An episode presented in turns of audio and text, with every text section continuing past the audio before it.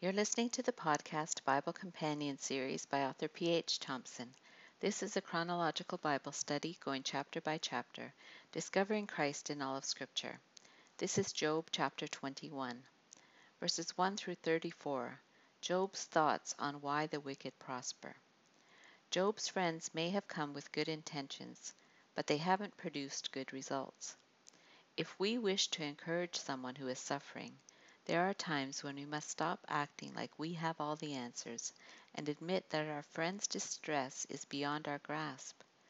Job responds to Zophar's rebuke, and by doing so groups all three friends together since their arguments are similar. He asks them to just listen to him first, and afterwards they can continue their mockery. I've mentioned before, I appreciate that Job can be sarcastic in the midst of his pain. He says, Bear with me while I speak, and after I have spoken, mock on. He tells them he isn't complaining to them, but to God. He tells them they should look at him and be appalled, and then clap their hands over their mouths and be quiet. That was their first reaction to Job when they first saw him and didn't recognize him. But since then they've shown nothing but contempt for Job in his suffering. They have figuratively kicked him while he was down. Then he challenges their world view that God blesses the godly and judges the wicked. He says that contrary to their view, he has seen the wicked grow old and powerful, have their children happy and established, a safe home with no fear, their livestock are prolific breeders, they are prosperous, and then they die a quick, peaceful death. He especially described their children as happy, singing and dancing. No doubt he remembered happy times with his own children, now gone forever. Yet these good things do not come to the wicked because they worship God. Far from it, they tell God to leave them alone. They are disinterested in God. They ask, Who is the Almighty that we should serve him? What would we gain by praying to him? They didn't know they don't know God, nor do they care to, and they can't see what's in it for them, so they make no effort. Proverbs 30, 7 to 9 shows the danger of denying God if we are rich. Two things I ask of you, Lord. Do not refuse me before I die. Keep falsehood and lies far from me. Give me neither poverty nor riches, but give me only my daily bread. Otherwise I may have too much and disown you and say, Who is the Lord? Or I may become poor and steal, and so dishonor the name of my God. Then he says that even their prosperity is not of their own doing, but God's. He has given them this. If his friends understand God's sovereignty, which they claim to, then surely they must admit it to be true. Job asks how often the wicked are actually punished in this life. How often are they swept away like chaff and straw? Job wishes that instead of the punishment being stored up for the next generation, the wicked should experience some of it for themselves in this life. Let their own eyes see their destruction. Let them drink the cup of the wrath of the Almighty.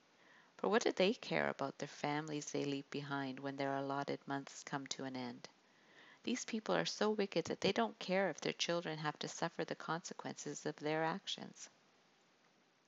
Job said they had come to these wrong conclusions because they were trying to tell God how he must deal with people.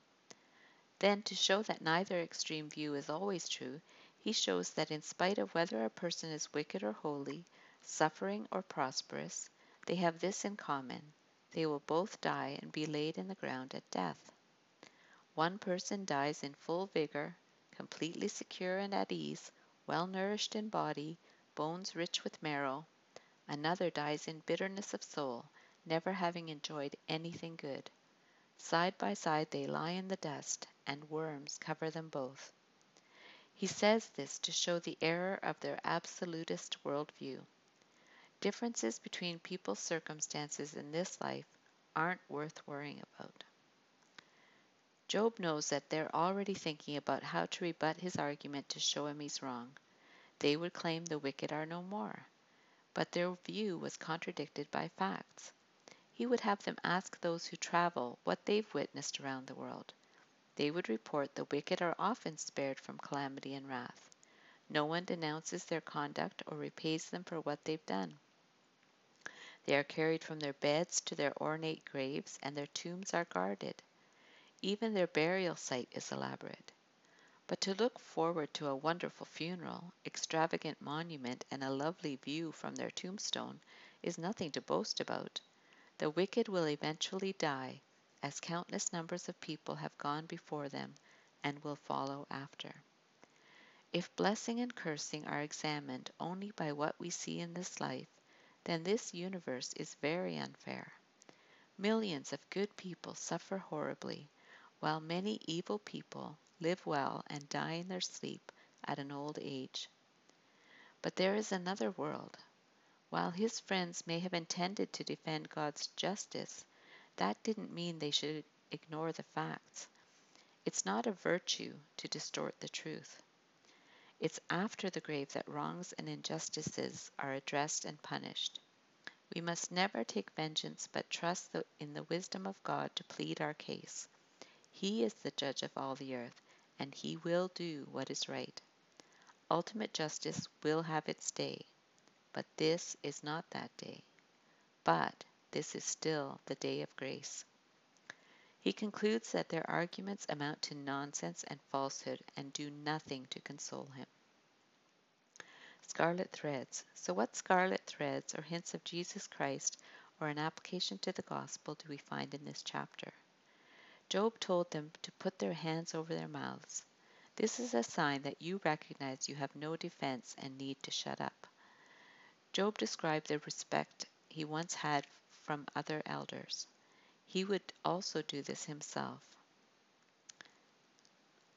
Paul says this is the condition of sinners when the law convicts them of sin.